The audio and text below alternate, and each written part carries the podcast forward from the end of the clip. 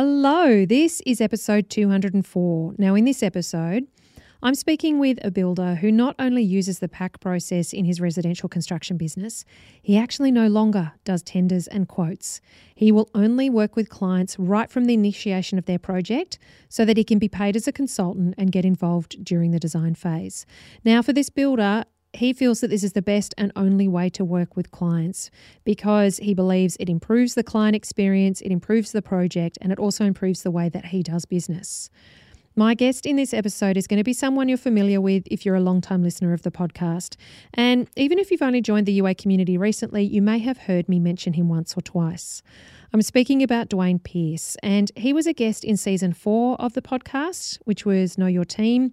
And he was also my co host for all of season seven, where we did the stages of construction. And of course, he's also a collaborator inside my online program, The Home Method. He now he and I have another business together, which we started in late 2019. It's called Live Life Build, and this is where we're working with builders to improve the way that they do business, so that we can elevate the professionalism of the residential construction industry overall. This episode is the fourth episode that I'm doing about the PAC process. So if you haven't listened to the previous three episodes, be sure to do that now because this episode is going to make a lot more sense with that background information. Remember, our PAC process is where you bring a builder on board to be paid as a consultant during the pre construction phase. So the builder becomes a collaborative member of your design team. They work alongside you and your chosen designer, and they provide input on cost and buildability as your design develops and it gets resolved. Dwayne shares his experience with the PAC process, plus, he highlights specific things for you to be aware of when looking for a builder to work with you in this way. It's going to be great for you to hear just how much Dwayne gets involved and what you can expect from the PAC process with other builders, because it's far more than simply paying for a quote. Remember as well that you can access all the resources and information mentioned in this episode by heading to www.undercoverarchitect.com forward slash 204 204, and they're the numbers 204. I've popped them all there for you. So let's dive in. Welcome to the Get It Right podcast. I'm your host, Amelia Lee from Undercover Architect. With over 25 years industry experience, I've worked with loads of homeowners like you to create family homes that work, feel great, and that you feel great in. I'm a wife and a mum to three kids who, thanks to our own renovations, they all learned to climb ladders before they walked. And I'm a registered architect who is passionate about you feeling informed, educated, and empowered as you design, build, or renovate your home. Now, if you're up for some frank and open conversation about the true nitty gritty of designing, building, and renovating based on professional and personal experience across hundreds and hundreds of homes, well, you're in the right place. Undercover Architect is an award winning online business and resource that began in mid 2014. And it's all about teaching you how to create a fantastic, feel good family home. One that works for you now and into the future. One that is sustainable and affordable, and that helps you live a great lifestyle, both in and beyond your home. So, whether you're renovating or building, whoever you're working with, and whatever your dreams, your location, or your budget, Consider Undercover Architect your secret ally in helping and teaching you how to get it right. Now, before we jump into this podcast episode, a quick shout out to my sponsors.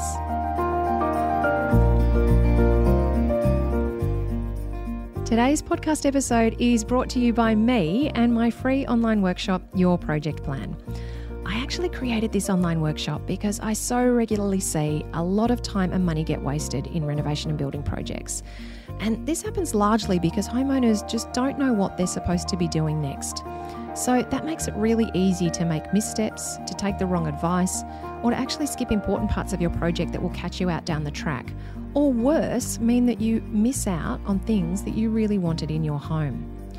Learn how to avoid serious and expensive mistakes, what to do next, whatever stage you're at in your project, and also access some great bonuses too by heading to undercoverarchitect.com forward slash project plan. And that's project plan spelled P R O J E C T P L A N. That's undercoverarchitect.com forward slash project plan. Take the guesswork out of the next steps you need to take in your project journey and sign up today for free for this great online workshop. And now let's get on with the episode. Here we go. This is going to be a great episode for you to gain more detailed insight into the builder's role in the PAC process and how they can assist in the design phase of your new home or renovation. But first, let me introduce Dwayne to you if you haven't met him before. Dwayne Pearce is a builder with over 20 years' experience. He's the owner of D Pearce Constructions, a Brisbane based custom residential building company.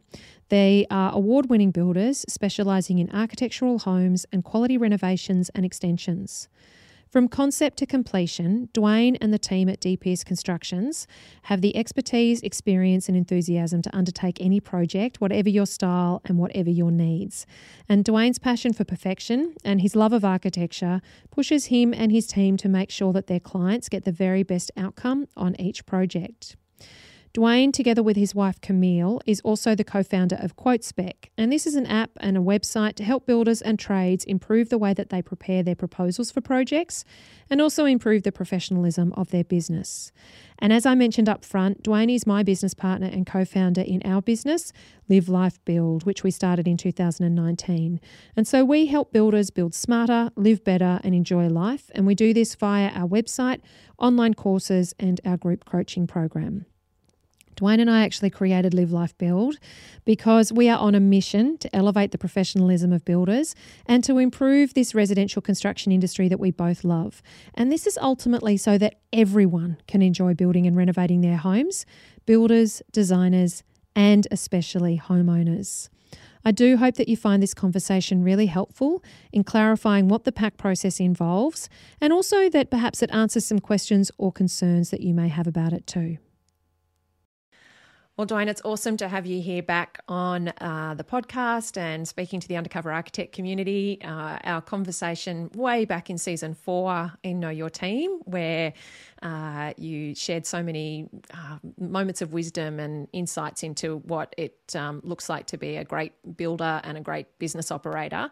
Um, that's been a really popular episode on the Undercover Architect podcast. Then, of course, we did season seven together, uh, talking about the stages of construction, and that's all um, been fantastic as well and incredibly helpful for the Undercover Architect community. You're a big fave, and so I'm really looking forward to chatting now about uh, the PAC process. It's uh, it's been a bit of a ride for you and me personally because we've obviously now also got a second business together with each other, Live Life Build. So we've certainly got to know each other a lot better over the over the previous time as well. So it's uh, quite interesting to be jumping into a conversation where we're interviewing and chatting to each other like this rather than uh, helping our members and and running uh, group coaching programs. So I'm really looking forward to this chat. Can you just for a minute just uh, introduce yourself uh, to those who might not have met you and tell us a little bit about your building business, D Pearce Constructions? Yeah, awesome. So um, it's been it's a pleasure to be back here. It's uh, it's uh, I find this a bit strange sitting and talking to you, to be honest. um, yeah, look, I um, I've been in the industry 25 years. Um, been running D Pearce Constructions for a little, probably just over 15 years now. Um, I pride myself on on definitely trying to um, lead the way in the industry and, and run a run a better business and um, offer our clients um, a good quality service and a good product. Our like every, our whole business is run around like near enough's not good enough. Um, quality is everything, and like as you know, like it, the the whole goal and the, our whole aim at D Pearce Constructions is to get our clients the best product we can get them. Um, and we built a really good team. But at the end of the day, it's, it's not just about me. I've, I've, got great subbies. I've got I've got a great team in our own business, a great suppliers. So um, yeah, we're really big on communication. We we I, I, just love seeing the the looks on our clients' faces, their smiles, the tears, um, and just taking them through the entire journey from start to finish. I'm I'm just one of those people. I, just really genuinely love what I absolutely love what I do. I'm, I'm in that place where I don't think um, it's not like going to work every day. Like I, I, love what I do. It's it's not a it's not a pressure for me to do it, and to be able to deliver clients their dream homes is is just a dream come true for me. Yeah, it's fantastic, and I think that what's been really rewarding for me in terms of getting to know you better and it is funny having this kind of conversation with you because we do obviously have a very regular catch up on Zoom to discuss Live Life Build. I've got to remember that we're actually having a public conversation here and not slip into our normal business conversation. So, um, but yeah, I've I've I've had the pleasure of getting to know the inside of D Pearce Constructions um, in a in a in a like in a really privileged and and um, fantastic way that's been about being able to help our live life build members also has given me a whole new and developed understanding of of what a good building business operation looks like and how valuable it is when you do run a business like that the on flow effect then in terms of um, the benefits to clients, the types of projects you're working on, and then your enjoyment in how you get to show up as a business operator and a business owner every day. And so, you know, I mean, we're very both we're very much on the same page in terms of our mission to improve the industry so that renovating and building is an enjoyable experience for everyone, um, you know, homeowner, designer, and builder. And this collaborative model being so much part of that, and everybody getting to add their expertise and experience to that process of renovating and building so that it just just really grows the opportunities to um, smooth out lots of those normal dramas and headaches that I know that you would have experienced prior to having this collaborative model in your business and also um, just enables you as a business operator to be able to manage your business so much more effectively as well. So, can you let us know? You know, you do work now with designers inside um, the PAC process or the paid consultant process. This is a this is a process that you and I have both been using in different ways um, personally in our careers, and have now obviously been able to hone and improve it and teach it now to builders but you've been using it for some time in your business and basically growing it and improving it. Is how many designers do you actually work with in this way um, with the paid as consultant process? Uh, look, there's only a handful that we do it regularly. We've, we've got one um, building designer, Aaron Wales, which um, is fantastic. And I think the, the reason we work so well with him is we're both open to communication and really working with each other. Um, we've got a couple of architects that we do it with. Um, but look, it's it's definitely a struggle, like um, because it is, I guess, quite new um, in what we're what we're doing with people. But for me, it's it's a no-brainer. The um, and look, we the the ones that we get, we actually get approached by, um, I guess, designers and architects now that want to do it this way.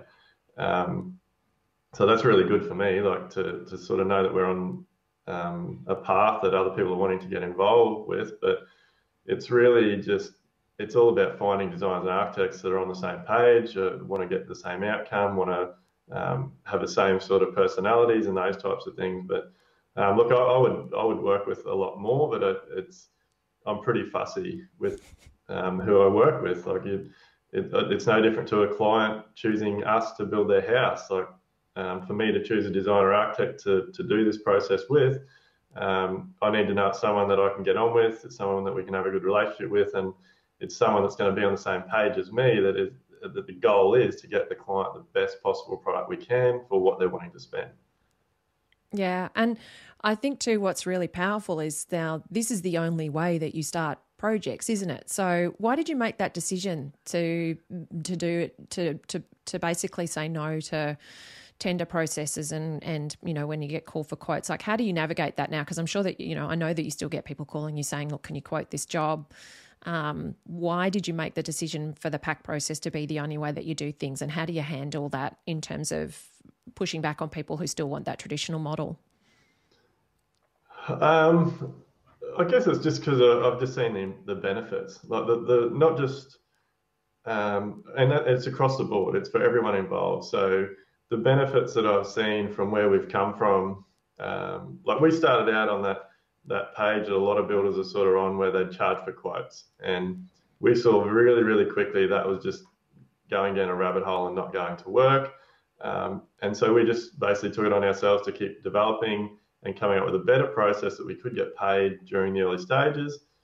Um, and then obviously since um, you and I have been doing what we're doing and we just keep improving it even more and more. And, and, and I believe with what you and I are doing, it's only going to get better and better. Like we some of the stuff we've got planned is incredible, but um, for me, it's it's all about the benefits. Like um, for me as a builder, seeing the problems it's solved um, in my business by doing it, um, putting like seeing what I used to see design and architects have to go through, which now they don't, is is like it's an improvement to them.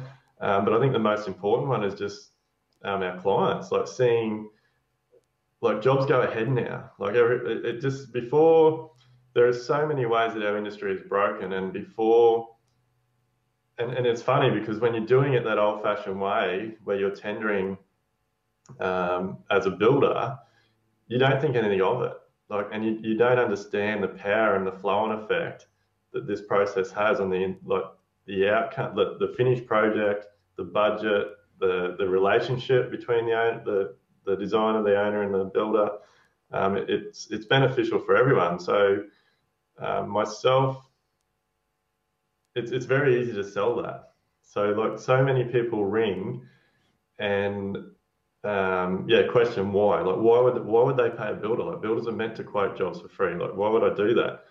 And generally, it's it's not a very long conversation, and most people see the benefits, but we still have that issue, obviously, that we're only a very small percentage. Like there's still literally thousands of builders out there, designers out there that, that aren't on board with this process. So, and look, to me, I don't mind.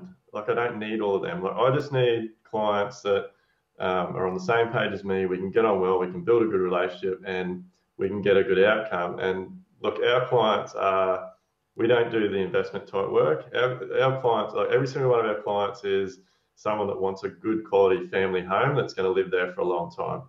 Um, and so we actually find the process has really helped um, attract those types of clients as well, because those types of clients, people that want to build a home um, to bring a family up in that might want to live there for 10, 15, 20 years. Um, we get lots of clients that have been through, they've had disaster stories and now they want to build their retirement home. Um, and then we also get the ones that are like the, the young couples that are just starting out that have heard all the horror stories and want to make sure that they're that they might be um, trying to have kids or whatever in that stage of their life, and they don't want the hassle of a, a poorly built home or a poorly designed home. So they're the sort of three clients we get, and as soon as those types of clients know the process, they're generally straight on board with it. And the conversations generally goes along like it's just explaining to them the benefits, and it's not it's not just the benefits to me, it's the benefits to them, and it's the benefits to the designer as well. And yeah, it's a no-brainer. Most people, as soon as they know the ins and outs it, they're, they're totally on board with it.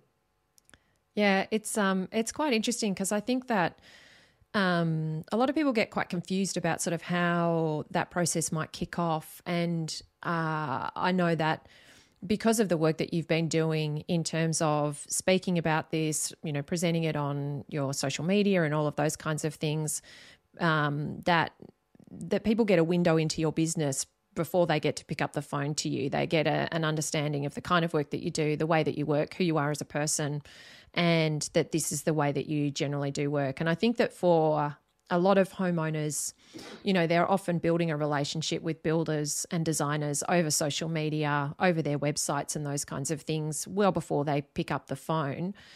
Um, but then obviously, they still potentially have expectations about how those initial conversations might go when they do make that phone call. And I know that a lot of homeowners will expect, because it's what's traditionally happened, is that they, they might actually go to the builder first um, before they even think about speaking to a designer.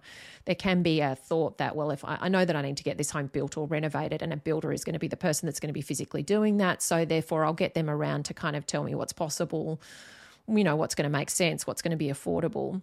So, if somebody then gives you a call, how do you navigate those first steps, particularly when they might be expecting that you're just going to go, yeah, okay, we'll come over, we'll have a look at the place and have a chat. How do you, what are your normal first steps when somebody makes an inquiry to you in terms of um, wanting to chat to you about their project? They do come to us from different um, different ways, but um, nine out of ten of our inquiry comes direct from our website. Like we we're pretty big on our marketing stuff as well. So like our phone number, um, we don't have an office phone. My phone, number is not on any of our marketing. So generally the their first point of contact with us is an inquiry through our website. And um, so we have basically some standard emails that respond to them and tell them our process and get them to fill out an inquiry form. And then from that inquiry form, uh, we've, we've got a few questions on there that, that give us sort of the information that we need to know if it's a project, um, because it's not just like, because there's so many parts to this process. Like it's also about us making sure it's the type of job that we can deliver, the type of job that our team is capable of building, um, all those types of things. Like, and, and getting all that to work is a big part of this process. But we pretty much make our decision based off the answers put on that questionnaire, um, how we go about it from there. And generally, the first thing is just an initial meeting with myself. Um, that might be done over the phone. Um, I'll go into more detail about the, the ins and outs of the process. And from that phone conversation, if I feel that, like I, I always say to people, like I'm pretty open and honest about it now. Like it, it's not just about whether they can work with me; it's about whether I can work with them as well. Because it, like building is a lot of the time, you're, you're like we're seeing each other more than you, they might be seeing their partner. Like you, it's it's a six, nine, 12, 18 month journey. So um, you've really got to be able to get on well. So um, from there, um, if, if they haven't already got a designer on board, then we'll generally um, put names to them and uh, we leave that completely up to them. So if they ask us for suggestions on designers and architects, um, we'll give them the few that we prefer to work with. Uh, we'll generally so like say to them, look, this one here is definitely more suited to the type of job you're looking for. Um, and then we basically leave it up to them to basically go away and, and do the interview with them as well and tell them if, if they feel comfortable with those guys, they feel that we can work together as a team, then we'll all have a face to face meeting together.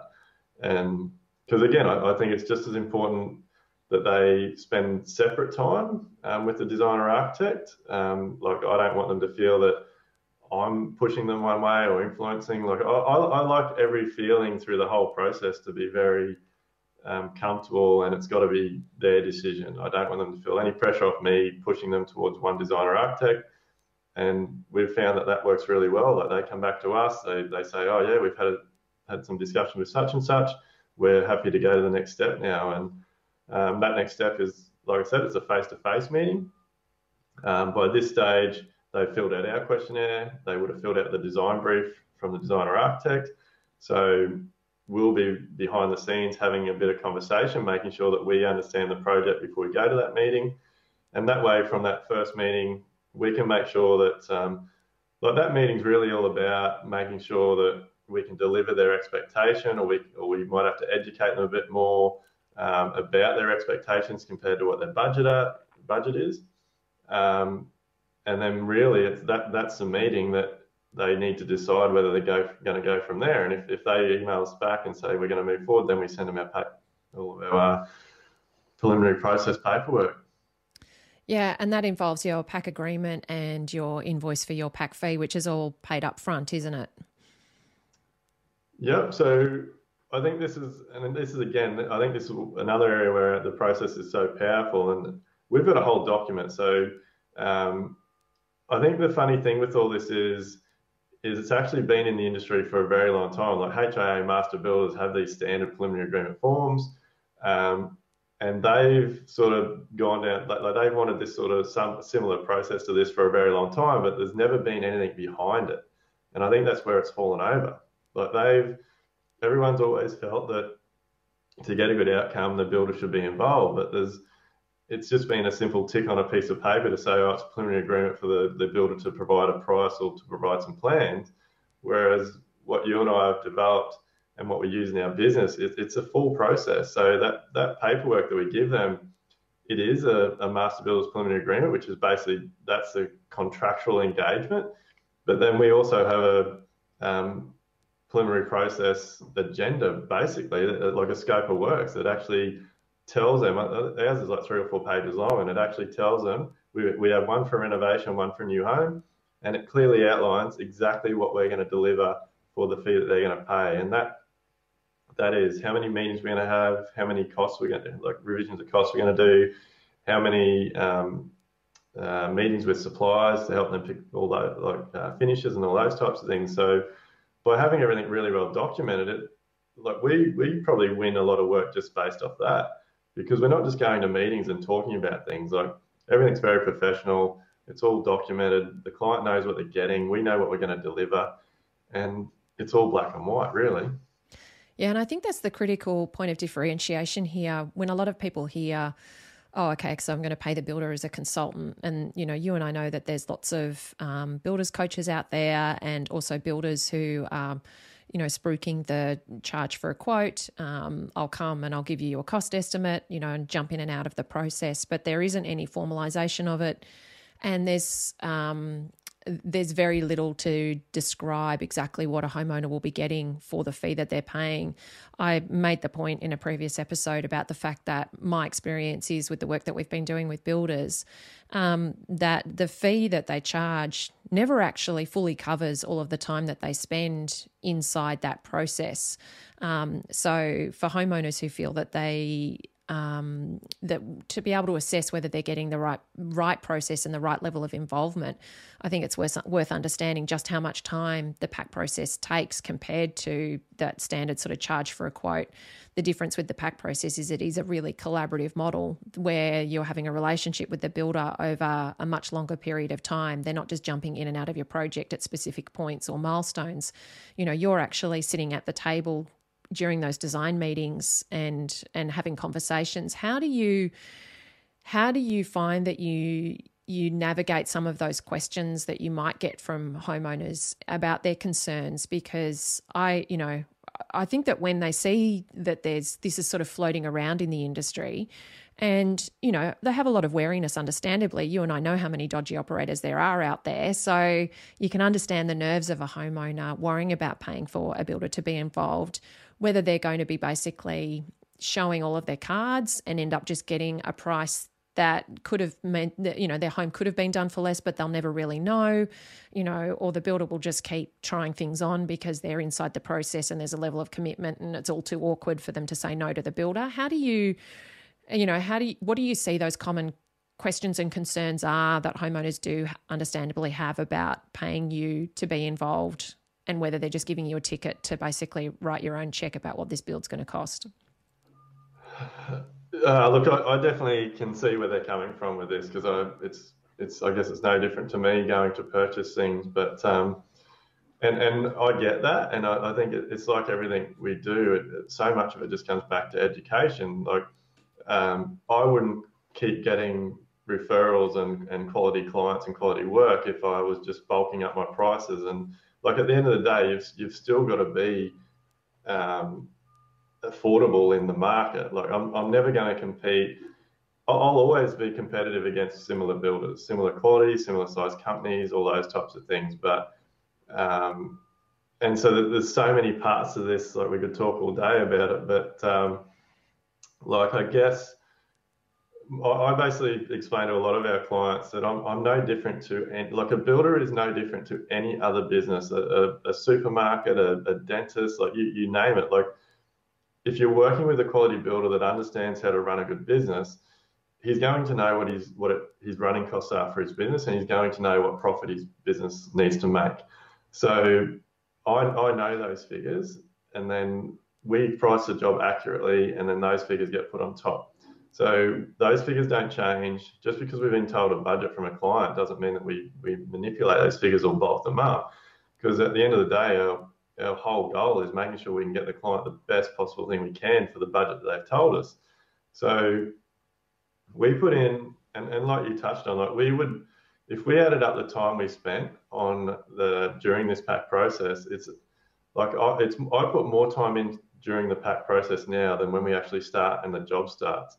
So um, th- there's a huge amount involved, and and it's so like I said um, before, it's now that we do this, it's so clear how many issues it's solved from before. So when you look at costing, and, and I was I was a builder that did this. Like, what builder is going to price a job accurately when he's doing it for free? Because if you get even even the simple like um, a shed like let's like a shed in the backyard as an example, there is hours of work to price that up accurately. Then you're talking a whole home. Like, so builders are expected nine times out of 10 to put a figure on a project. Um, it's a little bit different if you're, you're going to an architect. You'll, you'll generally have specifications and um, full list of finishes and all those types of things.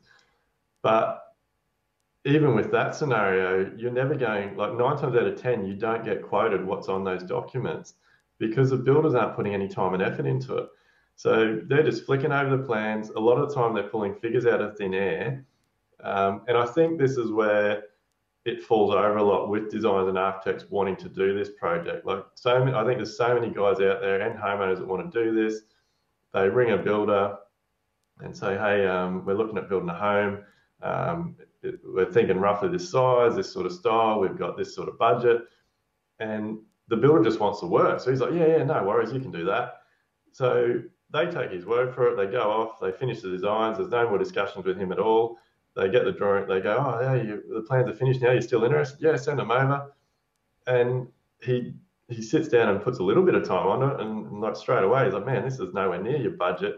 And then there's this horrible situation because they're like, oh, you said you could do it for this, and like there's no time and energy being put into it. So to quote a job accurately, um, like it literally, like an average, let's say a five hundred thousand dollar renovation, there is literally hundreds of hours to price that correctly. Because if any builder's doing it correctly, like we do, like you're doing a full scope of works for every single trade. You're doing a full list of quantities of materials for every single trade.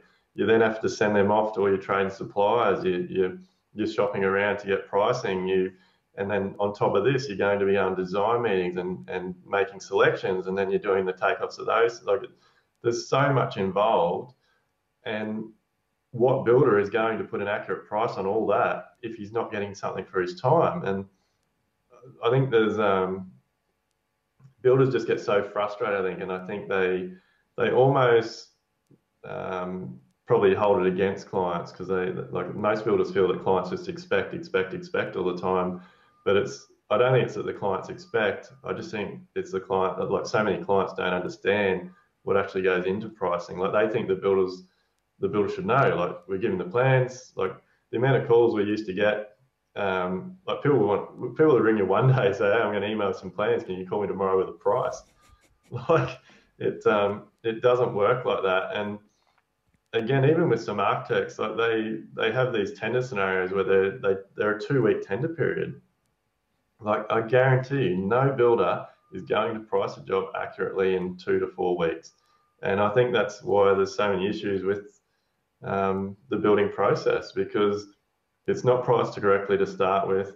The builder puts allowances on all types of things. The client signs a contract, and it can be as early as the first day on site. You're, you're getting variations. Um, so, yeah, a bit of a long-winded answer, but the like it it's not just um, the builder and the architect. Like clients put so much money into this stage of the job. Like the a lot of the times, all the planning and the approvals and the engineering, all the, all that early stuff, like that can be four to five percent or even more, of, um, even as high as ten percent of what the actual job cost is. So, so many people, like clients, are investing this huge amount of money. Um, and it really frustrates me to, to get to a point where they like so many of them walk away from the job like it's it's it's really sort of heartbreaking. They they have these dreams of building a, their dream family homes, and they the because there is no process there, they don't get to experience the like building a home should be the the most exciting thing in your life. Like you're building somewhere to to have your family to to grow up in. So yeah, I think it's um there was yeah lots of points that you touched on there that I think were were really worthwhile in terms of thinking about it because a lot of people I think confuse the way that a quantity surveyor or a building estimator might price a job.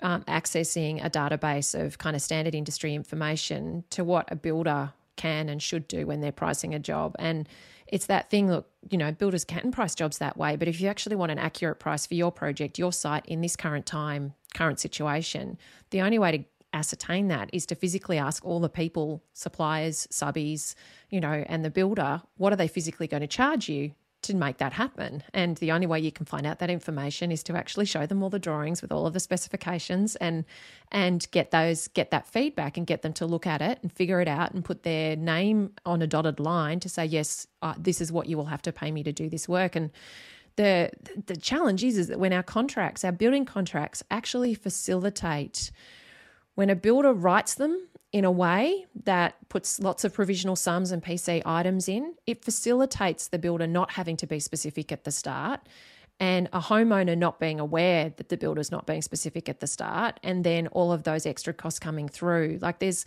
when you don't understand that that's how a contract can, you know, is often structured, um, then it's very it can be very uh, very challenging for a homeowner to know that they're signing up for something like that if they're not educated that there's an alternative and for builders to then just use that as an opportunity to to charge up the project to wherever it actually needed to be because they didn't spend the time accurately quoting it at the beginning and creating a proper pricing for it. So i think what this you know PAC process does is it, it pays the builder to be involved. It means that you've got the opportunity to make all of those specific decisions so that when the the chance does come to accurately price it, those are all going in. The contract then gets built around certainty around those items.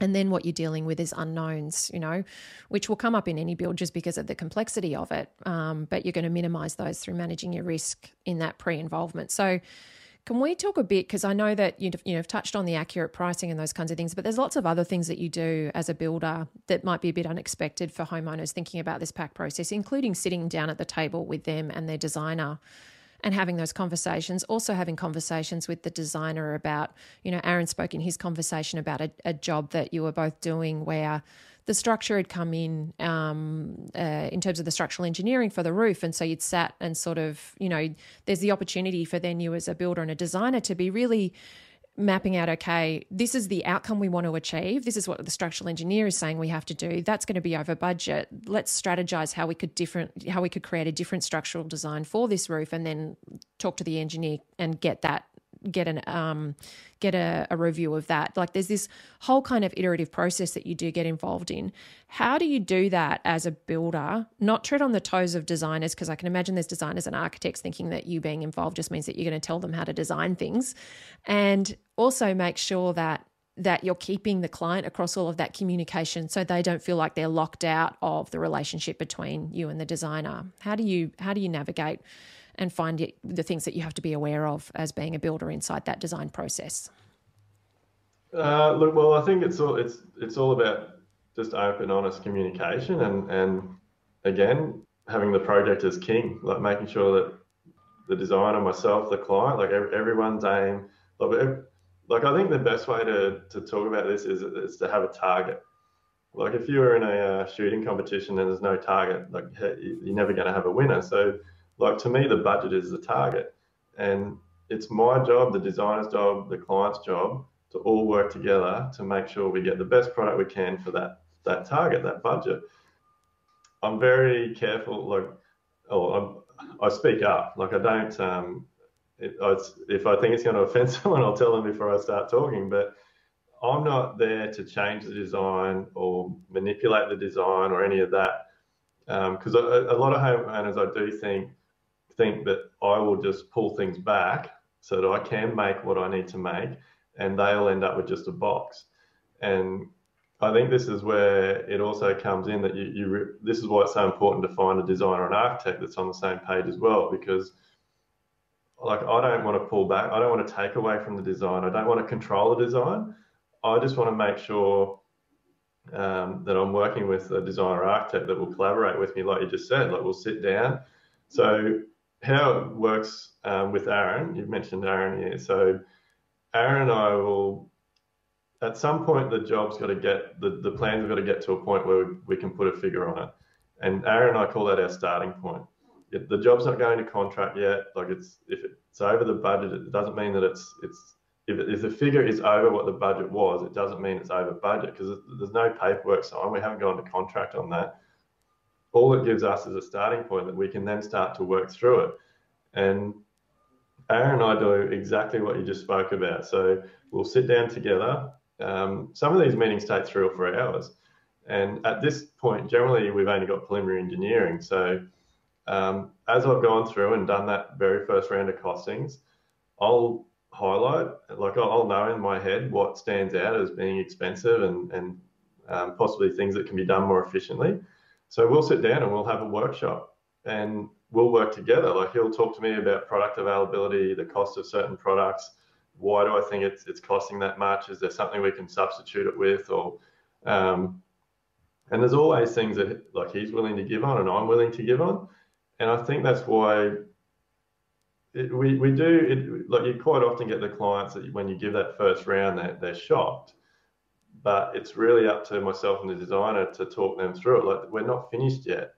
like we, this is where we start working through it with everyone, um, whether it's changing some of the structure or uh, looking for an alternative product or um, like we've got one at the moment where it's quite an expensive one, but um, by making by basically separating, um, combining some of the internal thickenings in the slab because it's such a huge slab, um, separating them in and pouring them with the slab pour instead of doing the thickenings with the footings, um, we've managed to reduce just the slab and footing costs on that job by um, a bit over fifty thousand dollars.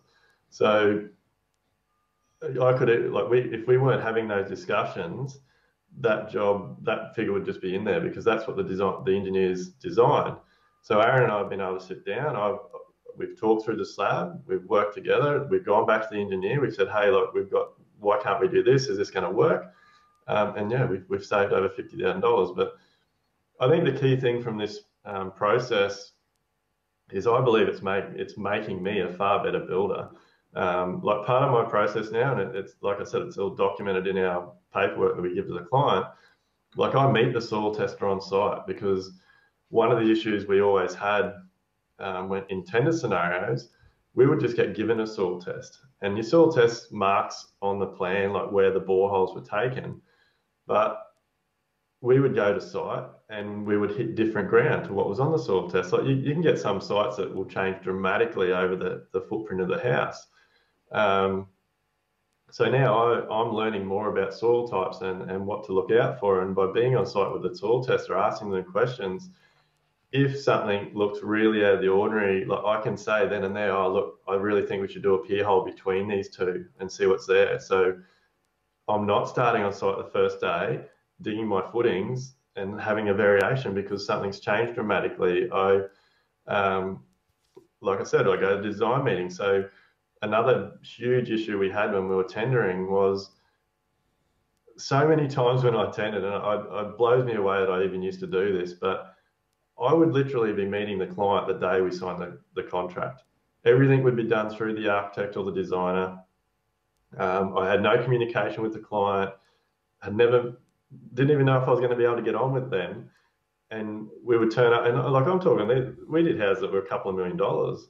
And I'm literally signing up, saying, How you going? Nice to meet you. Sitting down and signing a contract for 501 million, $2 million.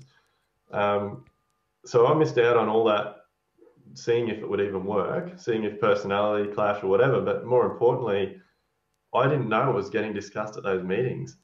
And so we used to find that I would st- we would start building on site, and there was just constant things that would come up. Oh, there's supposed to be that there, or oh, we spoke to the architect about doing this, and I'm like, well, that, that's not what's on the drawings. And then I'm like, I got into awkward situations where, well, I'm going to have to charge you because that's that's extra, and then they would go, well, we're not paying, like we don't want to pay for that. That should have been there, and so it it's really taken away all of that because um, I'm at the design meetings. I, I, don't go to all the workshops for finishes and all that sort of thing, but I go to the ones I need to go to. Um, we work through all the selections. So um, we find now that basically by the time we get to signing a contract, it's a great relationship. They know what they're going to get. I know what they're expecting. The designers included everything that's been discussed.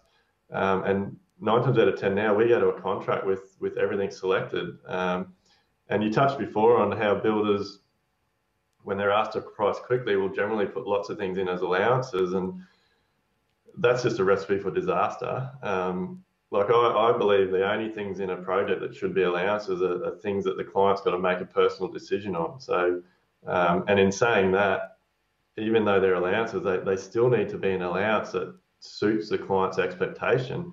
So, like we know now by being involved in the process, like we've seen heaps of photos, we've had heaps of discussion. We may have even been to a, a, a um, shop and had a walkthrough with them and done some selections.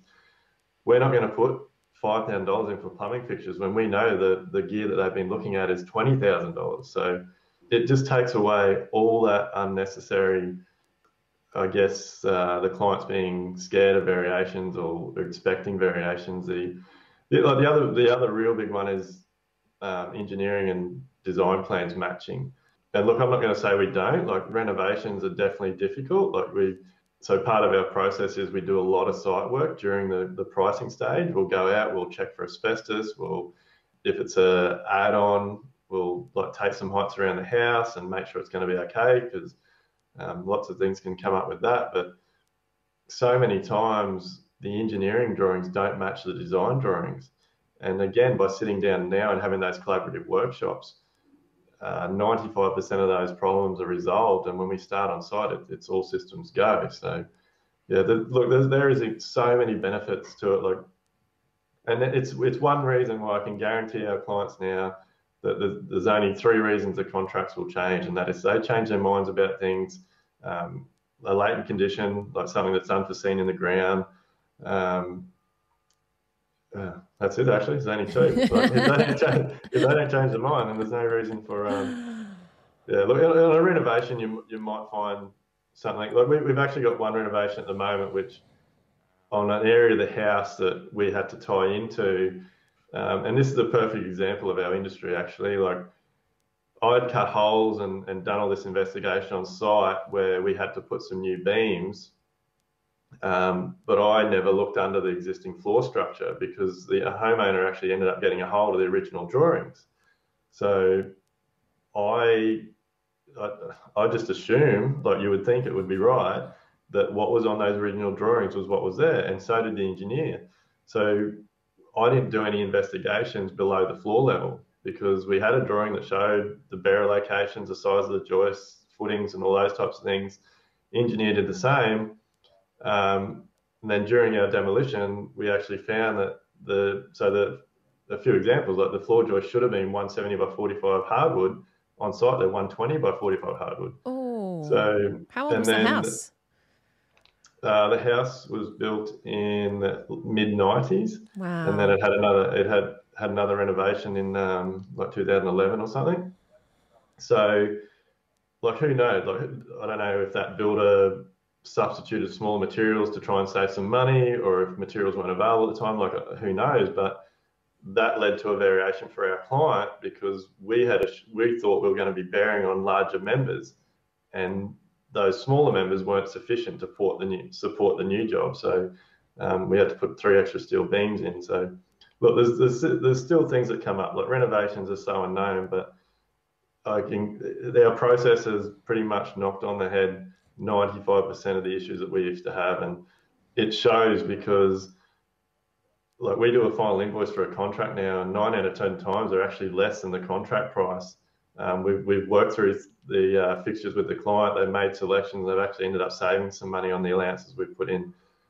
There's very, very few variations on site now because we've done all our homework.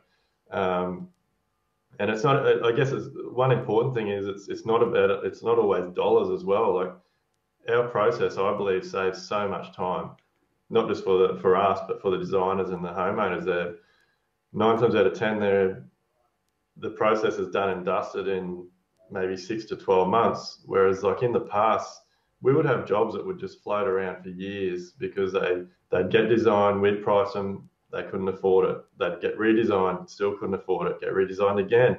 And it would float along that a lot of time, like I said before, so much that the clients would just get drained and get project fatigue. And nine times out of 10, they just end up walking away from it. So it was everyone was just wasting time and money. I think too, what's really interesting is, um, you know, a lot of builders that are doing custom renovations and new builds, they're, you know, sole business operators, family run businesses where they're the ones that are having their eyes on the drawings. They might have supervisors and those kinds of things that they have teams working with them that can be a second set of eyes. But oftentimes, when it comes to that whole kind of initial project inquiry through to um, negotiating and navigating, creating proposals and coming up with that contract sum, it's the builder as the business owner that's figuring all of that out and writing the scopes and sending those out to their trades to get priced and those kinds of things. And then the same thing with the designers. You know, you've got a lot of designers and architects who are sole business operators who are working to create family homes. And so they're the only set of eyes on those drawings as well. And at the end of the day, both those people are humans that make human errors. It's the why, you know, sometimes and and sometimes there's designers and architects who just aren't interested in figuring out all of the consultant coordination, unfortunately. And And if a homeowner doesn't know that that's part of the process that should be happening, then they basically sever ties with that designer or architect at the point of completion of documentation, move through and navigate all the con- contract negotiation, and then jump into the construction process. And like I was chatting to one of our Live Life Build members uh, who's wanting to who's who's basically reaching out to designers at the moment because he sees the benefit of the PAC process because he's sick of standing on site with a homeowner saying to them, look, the drawings here are wrong. This isn't actually going to work. I get what you're wanting to do. I don't quite understand the design here, but you know, because he hasn't been part of that process. And he's having to then actually come up with a design solution himself as the builder because the architect or designer has washed their hands of it because they're no longer involved. They're not being paid a fee. As far as they were concerned, it was fine. You know, and he's having to stand there as the builder. And like if you've invested in a designer or an architect to create a design for you, you don't want to then be having to get the builder to create to like create design solutions to the problems that were then part of that process, you know. So it's really interesting. I think that what is so beneficial too is that you and the designer or architect that you're working with as as a, as two industry professionals you're holding each other accountable to making sure that these drawings are right that they're buildable, that the design's still being achieved, that they're meeting the budget, they're meeting the brief, you know, and that that's all working through and it's all being ironed out whilst everything is still lines on a page and change is relatively inexpensive. So that by the time you do get to construction, it's, um, you know, those all of those kind of normal problems that become, you know, turn molehill, molehills into mountains on site and end up being tens and tens of thousands of dollars sometimes, instead can be an opportunity to go, okay, like that, that example of reducing the slab thickness or changing the roof structure and that kind of stuff, that can't happen on site. It has to happen in design phase because once that decision you know, that structural design decision of the slab thickness then has an on-flow effect of all sorts of other decisions in how the structural design gets done. If it doesn't get changed back at that point, you're locked into all of those other decisions. So I think that's um, like yeah, and, and like if, if the builder and the designer or architect aren't collaborating in that manner, then that that sort of stuff never gets talked about. So, um, but yeah, and, and I think it's probably one of those things like um, we used to have that situation every job. Like it was every single job. We were, and, and like you said, we would try and go back to designer architect, and they're done. They've been paid. They're finished. They moved on to the next one. Um, and it would, it wasn't our fault, but that it would it would sour the entire job because we would have to be charging because something would, wasn't working, something had to be redone, or, and then it also just puts all this unnecessary stress on as well because then you're you're under time constraints. So you've got these issues on site. You've given the client a schedule, and then all of a sudden, like you, you can't finish the slab or the footings or the frame because we need this information over here. And and look, that that was a daily occurrence for us, um, and the time it wasted was absolutely incredible. The like some of the variations I remember back in those days giving to our clients were were just ridiculous, and it, it wasn't because I was making more money, like I, I had to charge them because I, like we get given drawings and that's, it's our job to build what's on those drawings. So, um, yeah, collaborating now and working through all those issues is, is a massive game change for everybody involved. But I think another big, a really important part of this process is like educating clients on what is involved in pricing a job because there, there is a hell of a lot of work. And like, even if it is a smaller home, like, and I think a big reason for that is like again, you know my thoughts. Like there should be a separation. Like project builders should be their own.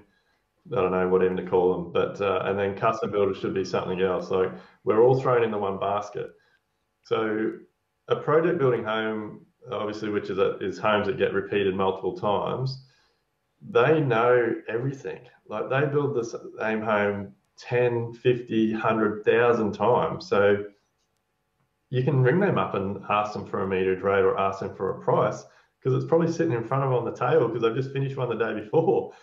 A custom home, new home renovation, it, it, we're doing it for the first time. Like it's never been built before. Like we are, we are having to put how many hours labour is going to be for the to build the frame, to build the slab, to do that. Like every single component of that job, we're sitting there and working it out off past experience because it's never ever been done before.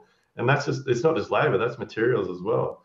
I know where so many builders can get very frustrated because like when the, when you get all these calls from clients wanting these prices, you just feel like you're, you're so you're not valued. Like your time's just that no one appreciates your time, and you just throw figures on things, and then so it's, it's this, this horrible cycle, I guess. Like clients clients think it's easy to price. They ring builders. They they they want to price over the phone or in a week's time. The builder gets the because they, they he feels undervalued. He puts figures on something that he hasn't even thought about the client then that goes back to the client. The client then gets frustrated because like, oh, you told me it was going to be this. It's going to be like, it's it's just a horrible, horrible scenario that I cannot believe I got dragged into for so long. But that that's just our industry. Yeah, and it's um it's yeah it's a self perpetuating machine. So. I think that's why this PAC process can work so well and disrupt that for people and ultimately give homeowners what they want, which is the best possible home built for the budget that they can afford. So, um, and have two people who you know are working collaboratively together to bring their areas of expertise to that process. So, um, I just want to chat about some of the confusion that you might see homeowners experience through this process because I can imagine there would be homeowners that think, okay, well, I've got a designer here who's going to drive the design, and I've got a builder here who's going to be telling me about cost and buildability and efficiency and those kinds of things. So let's look at this design, and can you please price it, Mr. and Mrs. Builder? With uh, can you please explore what it's going to be if I have, um, you know, three different options of cladding, or if I decide that I want a skillion roof rather than a hip roof, or if we put a void here rather than a void there. And do you find that you have homeowners sort of giving you a bit of a shopping list of all of the price options that they might want you to consider, and um, and it's a case of sort of clarifying, no, that's not what this process is about. How do you deal with some of that confusion around what your physical job's going to be during the PAC process? Uh, look, we definitely well, we don't get that anymore because we we pull it up. But um, yeah, lots of people in the, and we've done that in the past. And again, it's just something that I would get frustrated about. I wouldn't put any time and effort into it, and it never got a good result. I I think this PAC process resolves all that because that it's you're working through that with the designer. So it's it, it's it's not like it shouldn't really be about the cost because I think so. My view on that is probably that the clients think they're they're focused on the price and the budget, and that that's what's driving those questions. But the design should drive that. But they might think they want a stairwell a certain way, but how do you know that if you haven't worked through the design properly? We we we do still get some clients that like even though we keep talking them around with that, they keep coming back through the, the early stages and saying, oh, when we get to this stage, could we just get an option on that? And Aaron and I explain to them why we can't or why it's difficult or how much time it takes. But I think, look, the designers and architects that I'm, I work with now, that, it, that all gets resolved because it is so collaborative and it all gets washed out in the design. And look, I, I think if anything, the, the, probably the biggest thing that has come out of this process for me as I said before, I'm, I'm a far better builder because I I would have thought of those questions a completely different way.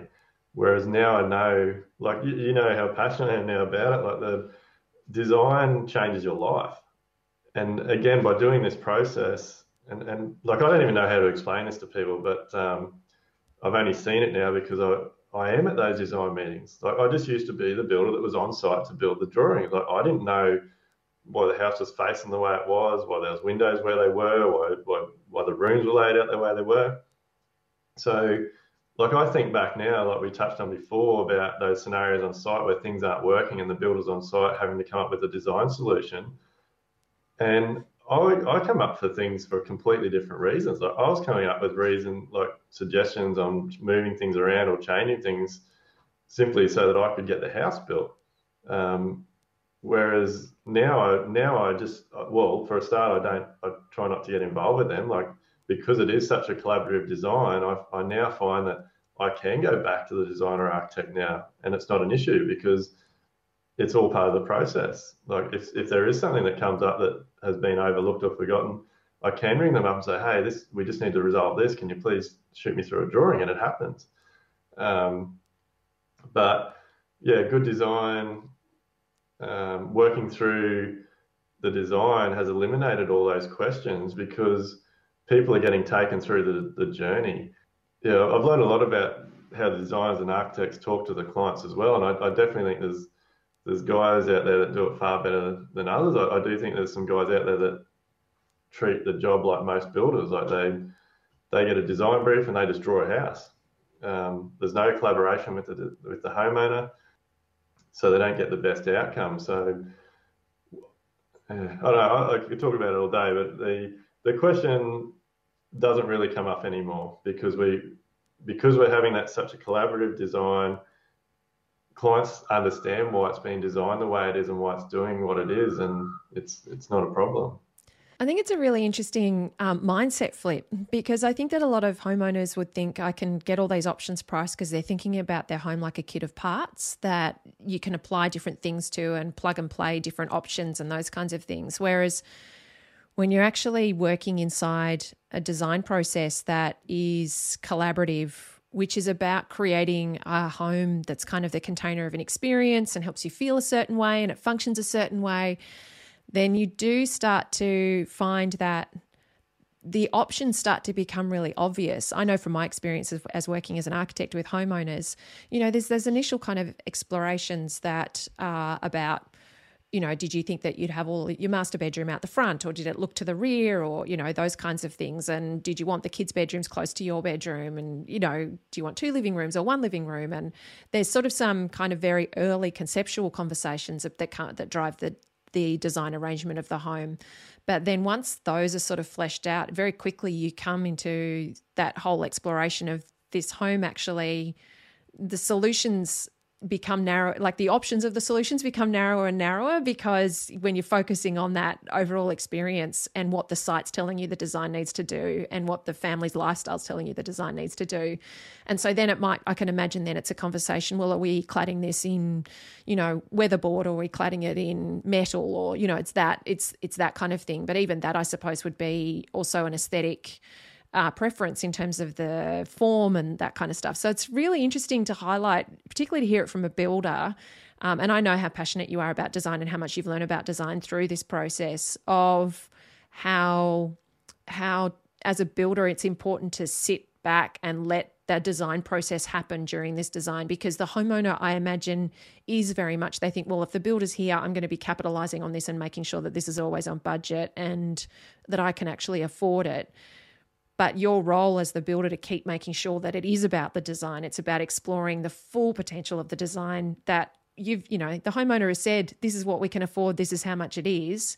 So let the designer work out what that opportunity is and then i as the builder can then figure out how we ensure that it can be delivered for that and where we need to adjust and push and change and you know pull back and those kinds of things. That's really yeah I think like I was having a conversation last week, and um, I think again, uh, like our, our, industry is led so much by the project builders, and um, uh, like everywhere you go, like you drive around, like people that are thinking about building or renovating, like you, have only got to go for a drive around a few neighbourhoods, and you just see the the boxes, like they're just boxes that are built.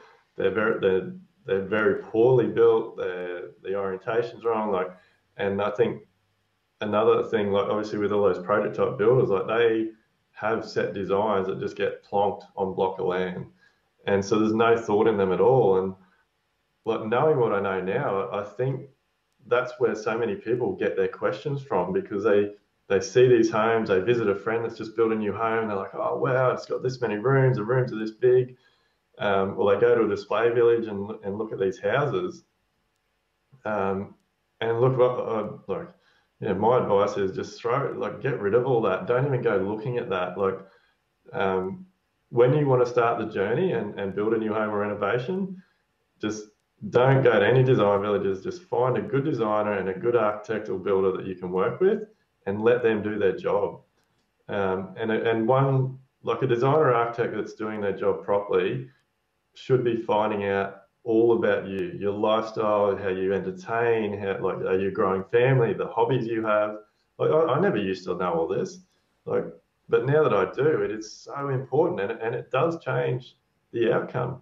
So people that ask these questions about trying to separate these little things into the budget, um, generally through the like by the first or second meeting, they're, they're gone. They're out the window because they've seen how just what they thought they wanted, what they've seen their friends having, what they've seen on TV, what they've a display home they've walked through, they realised was just a complete waste of time. And now now they're going to get this this home that actually suits them. It's it's built for them. Nobody else. It's built for them. And I, I love that now. Like I'm, I I don't try and change that. I do. Um, obviously, I like Aaron especially calls me the handbrake. Like I do. I am constantly. Um, like I'm I, like I do focus. My my thing is budget. Like that's why I'm there. But I try and do it without getting involved in the design. But um, yeah, look, I think if people trust the process, um, there's definitely plenty of builders out there now that are uh, wanting to do this process, that are doing the process. Um, I guess that my advice with that would be like you, you need to interview them really well. Like you, because there is still, I hate to say it, but there is still those builders out there that are going to try doing this process. They're going to try charging for their time and not deliver anything.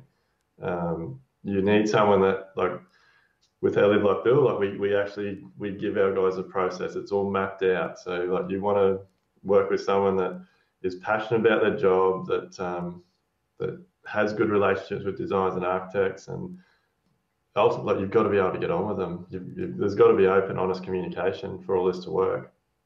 Yeah, that's fantastic, Dwayne. You've given so many gems of advice as always. Can't thank you enough for being here and giving so generously to the undercover architect community and uh, letting them into understanding how you navigate this PAC process. I think it really highlights the big difference that we know is out there between what it looks like to run this process um, thoroughly and properly and collaboratively compared to what um, I know some other builders doing in terms of charging for quotes and those kinds of things. So hopefully homeowners have got now a really good understanding of how this process can look and how beneficial it can be. So thank you so much for your time. It's been really, really great.